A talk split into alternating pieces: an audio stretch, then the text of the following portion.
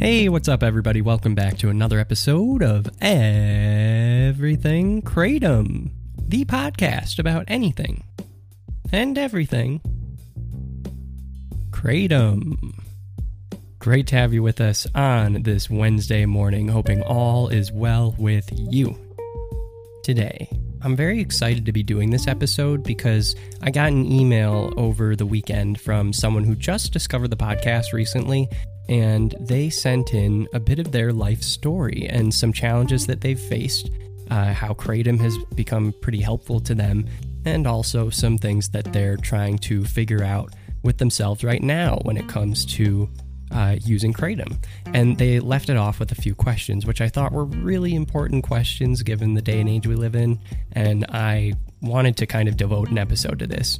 So I'm not going to identify the person. Also, I couldn't if I wanted to, but um, always best to remain anonymous.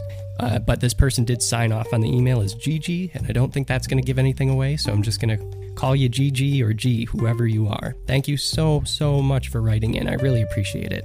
So, first, I'm going to read some key parts of the email, and then I'm going to get into kind of my answer for it. And I kind of have two different frames of thought with my answers to this email. So, uh, you know, I'll, I'll be clear about um, those two different frames when we get there. So, here we go. So, Gigi starts this email just by saying they just found the podcast. Uh, they've been listening to it nonstop pretty much, and they believe that I've successfully achieved my goal of creating a sense of community around Kratom, and they're really grateful for that. Well, I'm grateful for you pointing that out, so thank you so much. Um, they said I was introduced to Kratom in 2018 by my boss while I was a cook at a catering company in LA. Uh, the job, you know, had really crazy long days and they'd often start at 1 or 2 a.m., and Kratom really made this much easier. As someone who has been diagnosed with ADHD and bipolar disorder, they say, I was put on Adderall at the age of 12 only to realize that it was aggravating my bipolar mood swings around when I turned 20. After a very intense psychotic episode that lasted about six months, I was taking off of Adderall and had to relearn how to concentrate while being on a crapshoot of heavy anti psych medicines. They said that they became a caffeine junkie and they would drink multiple energy drinks a day, and that's on top of a pot of coffee because it was the only way that they could find relief from their ADHD. Um, and they said that this was their MO for about eight years until they were introduced to Kratom. Kratom was the first thing in my life that gave me the relief for my ADHD and my mood in an actually effective way. It helped me cut back on drinking and caffeine intake, and for the most part, I was singing its praises to anyone who would listen. So that was the intro to the email, and that's just an incredible, you know, introduction and and you know to kratom and just to your story and what uh what a life experience already that that you've had to go through to get to that point where you found kratom. So um really just something else i i enjoy hearing your story. So then here's where it gets interesting i think when it comes to like the questions at the end of the email. So they say however my girlfriend at the time started doing some research and came across a bunch of horror stories about kratom addiction and withdrawal, mainly through places like Reddit and YouTube. She was highly against me starting to take kratom and actually threatened to break up with me if I continued, so I stopped cold turkey, and of course, there were no withdrawals. I wasn't taking kratom for that long. I was at about 4 grams three times a day, every day at that point. And they said that they went back to excessive caffeine.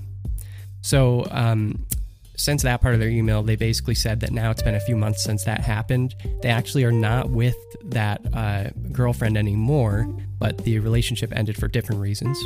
And they said that they started taking Kratom again recently. They say Kratom has been nothing but a help to me for a little under two years at this point, and I've found that around two grams, three to four times a day, is where I like to keep my dosages. However, I still have the feeling that I'm doing something bad enough to feel the need to keep my use of Kratom a secret to most people in my life, including my current girlfriend, because I'm afraid that it will be a deal breaker.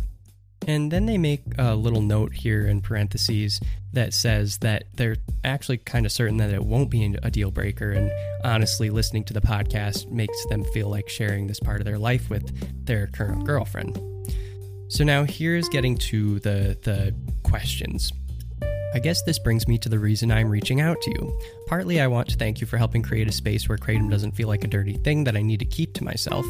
But mostly I would love to hear your opinion on the firsthand experiences that people post about on Reddit and YouTube, where they talk about how they, you know, initially loved Kratom and then they got addicted and now they wish they never even tried it.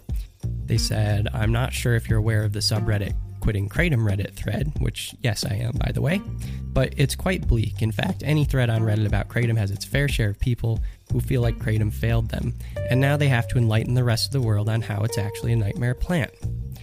Um, they said, I understand the kinds of people that feel the need to post on places like Reddit and YouTube are histrionic by nature, and it's easy to act like an expert and throw stones from behind a screen name, but it seems like they are sometimes the majority of the voices that are encountered when someone is trying to do research on Kratom, i.e., my ex. I find so much relief in your podcast and the view on Kratom you are cultivating because it has helped me feel like it's normal and healthy thing for me to explore. Kratom has helped me be a whole person and deal with my mental health struggles without having to rely on more intense pharmaceutical drugs, uh, beside the ones I take to maintain my bipolar. How is that not a success story? How is taking a small amount of plant matter daily any worse than taking doctor prescribed diet meth, Adderall, to achieve the same result, and then some? How do I rise above the stigma that I have internalized and be a proud user of Kratom? And is there any merit to the Reddit and YouTube horror stories that seem to come up whenever you search Kratom? Amazing email. Thank you so much for sharing again, Gigi. And um, let's see what I can do here to answer those questions. So I have two lines of thought when it comes to, you know, how I want to answer your questions, Gigi. And here are the two lines of thought. One line of thought has to do with the fact that, you know, you're asking about the information that's available to people. When people look this stuff up, like your ex girlfriend did, they find overwhelmingly negative things. And, you know, that's what's out there when you Google Kratom. And specifically the subreddit page, Quitting Kratom, and YouTube stories. So I have watched YouTube stories about Kratom and how Kratom has been very bad for people. And for those experiences people have had, I, you know, I, it's hard for me to reference them here because um, I I can't really like pull clips and put them on here or anything. Um, but but I, I have watched a number of those and I have found a similar pattern to what I found in the quitting subreddit page. So I'm going to use quitting subreddit as an example, but just know that I have found a similar pattern in uh, YouTube videos of what I'm about to tell you. So I just looked at the quitting subreddit page this morning to have updated posts.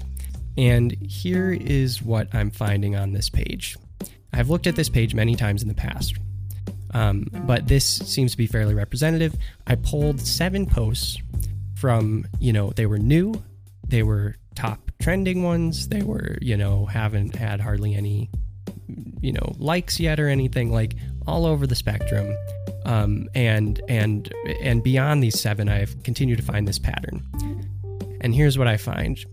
Here's one person. During the peak of the pandemic, I was taking 60 to 70 grams per day. Right now, I'm down to 30 to 36 grams per day. Next person. I'm on day 13, no hell powder, was taking strictly extracts at the end. Had a slight cross tolerance to pain pills. Day 6 off of those, using a medicated taper, down 60% today. Um, this person goes on to talk about how uh, they're doing a lot better now that they're not on kratom, but you know they're also talking about these prescriptions that they were on as well, and they were getting off those. Here's another. Hello, fellow quitters. I officially made it one year since my last dose of kratom after a five to six year, 35 to 40 gram per day habit. Okay, here's another one.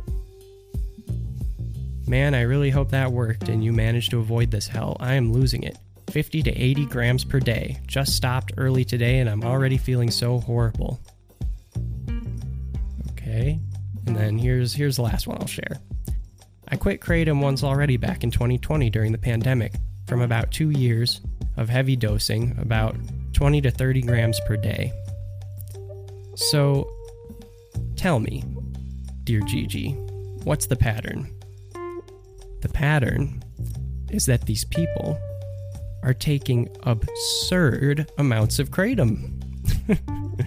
it's not I don't think that their stories are false or that they don't have merit. I think there's plenty of merit there. In fact, I want to scream these stories out on the rooftops for everyone to hear. I, I mean, totally. I, I, feel so bad that they're dealing with the, these withdrawals and that um, that they had terrible experiences with kratom. Um, it's it's horrible and and full stop. Totally, their stories are valid. The point that I think is important when someone finds the subreddit page and is looking through it, and that's their first source of information for kratom, is to maybe you know give them a nudge and remind them that people are typically supposed to take just like a few grams a day. like the amount you take or I take, for instance. These people are taking 15 times, 20 times the amount that almost any vendor would recommend on their packaging, any responsible vendor. And most responsible users, any responsible user as I know, they're not taking that much kratom per day. I mean, these people are taking 20 to 25 grams per dose sometimes, if not more. And, you know, aside from the fact that I don't know how that's physically possible unless you're doing extracts, which a few people are, um, that's that seems to be the pattern in my opinion.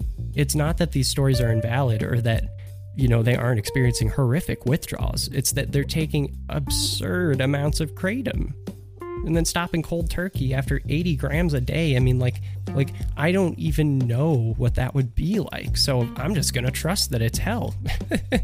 But i'm never gonna be in that position and neither are you it seems like. I mean you're taking two to three grams a few times a day. That's you that's that's less than one of their single doses maybe.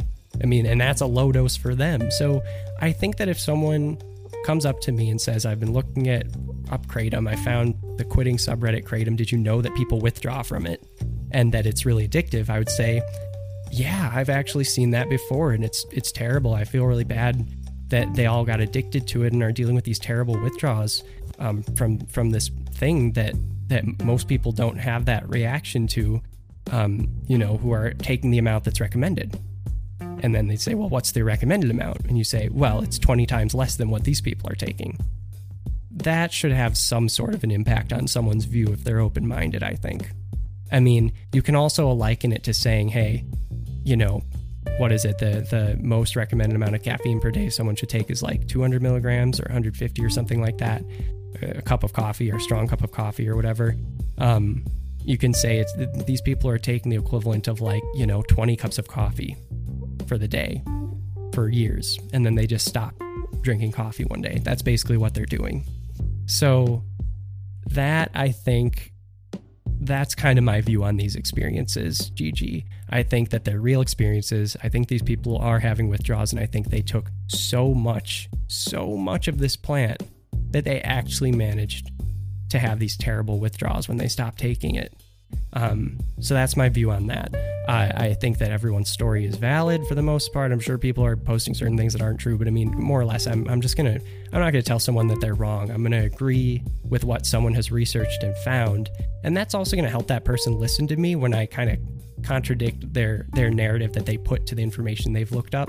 Because if they look up this subreddit page, it means they did their research. You know, and just because that's the that's the information they found, it doesn't mean that they don't care and that they might not be open to more information. Um, it's just they landed on that, and so it's important to be like, "Wow, yeah, you found that. Yep, totally valid. Yeah, you found the right in- the right information. Yeah, people do have those terrible reactions when they take 20 times the amount you're supposed to. So that's my that's my takeaway with that. Then this next part kind of gets into the other frame of thought that I have um, you know, the two overlap.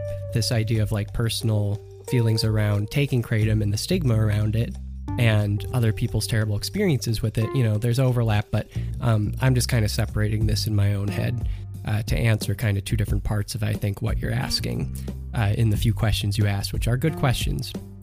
So this second part that I want to talk about, the stigma. I feel the exact same way, Gigi. I feel the stigma, and I've felt it for a while. Um, I think that it's hard not to feel it. I think that it's good to feel that and to recognize it. Like to, to feel like, you know, you're taking your kratom one morning and you're getting ready for work or something, or if it's late night for you, if you're cooking still, um, whatever you're doing. Um, And when you're taking it, there's that moment where maybe you're just thinking, like, is what I'm doing right now bad? Is this like, am I just like, you know, doing something terrible that I have to hide in my closet and like, you know, do this when no one's around and then come out and pretend I didn't take any kratom or something. Is that really what I'm doing right now? I have that feeling too sometimes. And I think I think it's good to feel that. Honestly. Here's here's the reason why.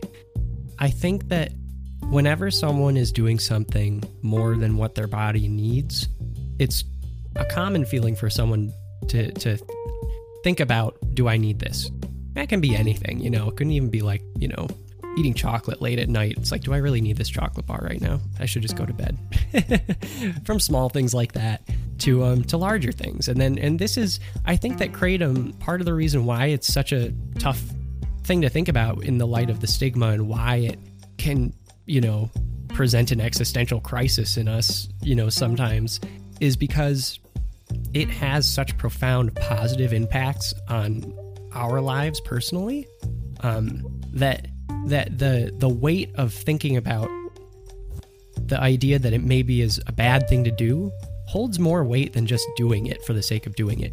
Does that make sense? It's not just that you know, I'll just speak from personal experience. It's not just that like I'll think about it and be like, "Oh wow, you know, you know, I'm am I just doing this drug? I should really stop doing drugs. You know, I, it's not like thinking about it like that. It's like this thing helps me in so many ways, and it's like it's made my life so much better. It's improved it in a number of ways, and I'm still myself, and I'm not high off of it or anything. It's just literally improving my life.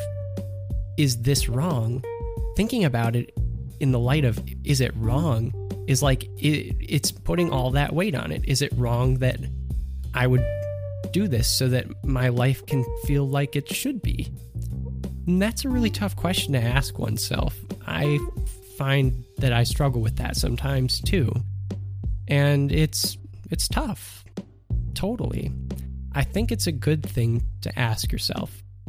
It means that you care about yourself. It means that you care about yourself. And that you know that's really good. It means that you care about what you're putting in your body if you really need it.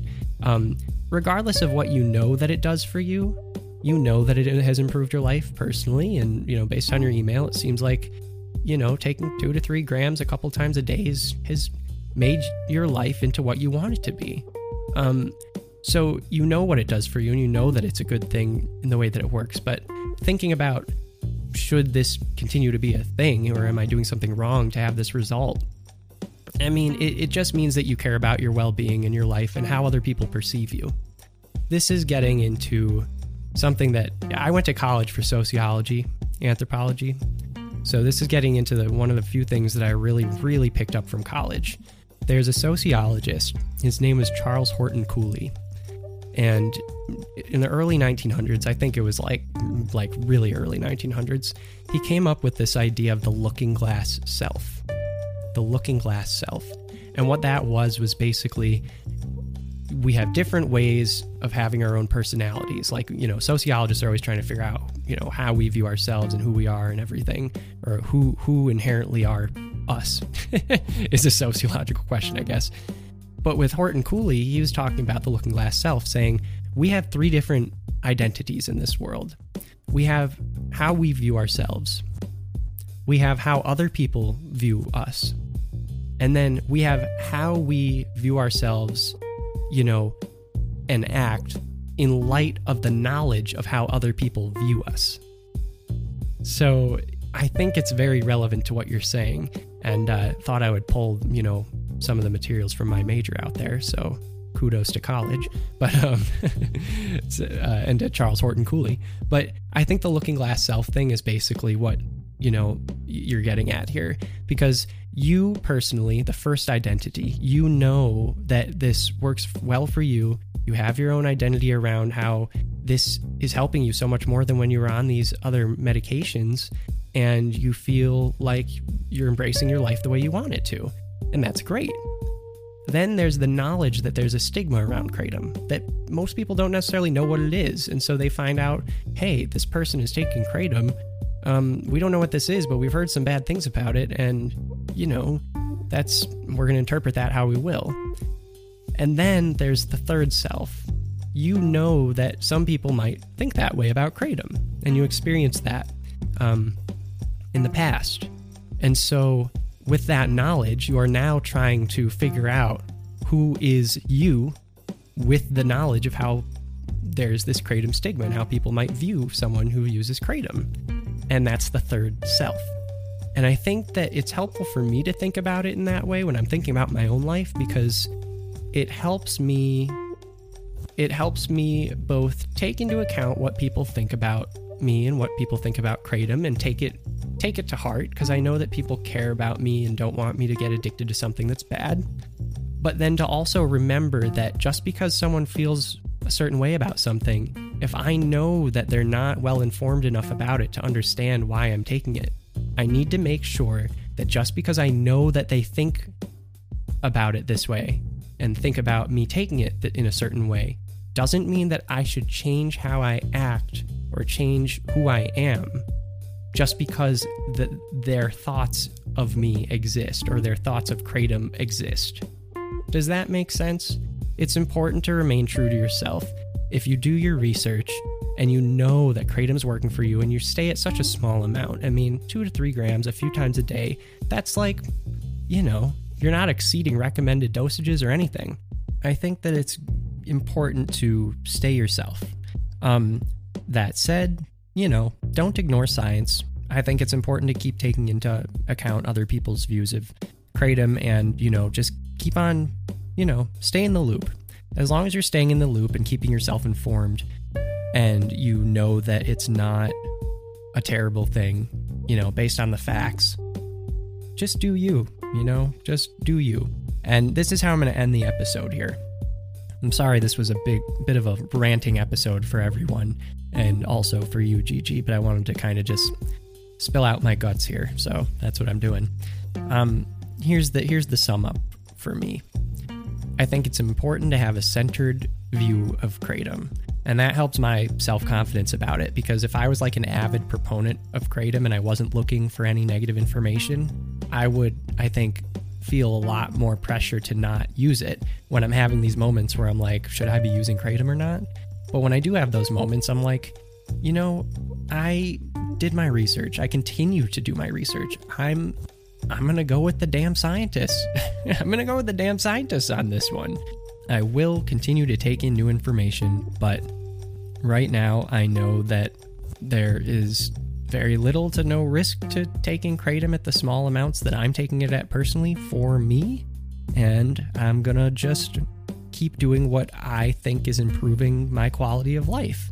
And it's not hurting anyone else and it's not hurting me. And that's important too. If it starts hurting you, then you need to think about it differently. Then the other thing, um, you know, it's difficult to face the stigma. And I think that ultimately the ticket to doing so isn't to face the stigma or to overcome it, like you suggested in your email. How do you overcome, you know, the stigma? I think that it's not about overcoming it. I think, and, you know, emphasis on think, I'm not an expert. I think that it's a matter of embracing it. We're living right now in a time where we're dealing with a rampant opioid crisis, and it's as bad as it's ever been. And, you know, my brother overdosed many times. He was brought back with Narcan. Um, he ultimately ended up taking his life last January. And um, it hurts. I mean, here I am about to cry. Dang it. Um, it hurts. It's it's really difficult to see so many people suffering with with opioid addictions right now, and kratom is a liken to opioids so much and in the news and everything. And, and, it helped people get off opioids so much that it's you know impossible to disentangle from opioids. So it's there. It's there to stay. It's it's tangled with with the crisis we're living through. And people are afraid and they don't know how to solve this crisis. And they don't want this random substance muddling up their you know answer to the crisis whatever that answer might be so um it's there to stay the stigma for for at least a little while but we don't have to try and overcome that stigma. I think that it's it's the goal is to my goal is to embrace it and to understand the moment that I'm living in right now, the moment we're living in right now is a really difficult moment. Um, and and at the same time, there's all this new information coming out about kratom and how it's not it's not the same thing as this, you know, as these terrible substances that are, you know, devastating rural America right now. Um, and you know that. You know that. You know, you know that.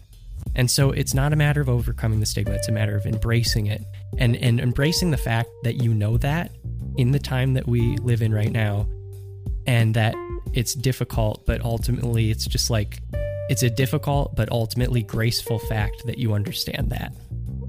That's my takeaway. You know what the situation is with this. It's a difficult and beautiful thing that you have to feel this bit of judgment or stigma for being in this situation at this moment in time in our history. But what a beautiful thing it is that you know that. And I'm so grateful that you are one of the people who are here with me and that we get it. There's my mic drop. So I hope that I hope that that helps answer your questions, Gigi. I know it was a very long ranting episode. I think this is the longest one I've ever done without a guest. so uh, I hope that that it wasn't too much, but um, that's my takeaway. I think your story is a success story, and it's not over. It's not over. Um, I think that it's going to continue on, and you've got a lot of people in this world who are in similar boats as you, um, and that's me included. So know that you're not alone in that. You know, I'm having very similar thoughts as you all the time, and uh, uh, we're we're getting through it together, day by day, not lying to ourselves or others. And that's the beautiful, difficult but graceful fact of it all. So um, keep on keeping on. You're right on point, and you know it. You know it. Okay, so that's going to do it for this episode. Poured my heart out into this one. Hope that it showed. And uh, we'll be back tomorrow. All right, everybody. Take care. Have a great rest of your day. Bye bye.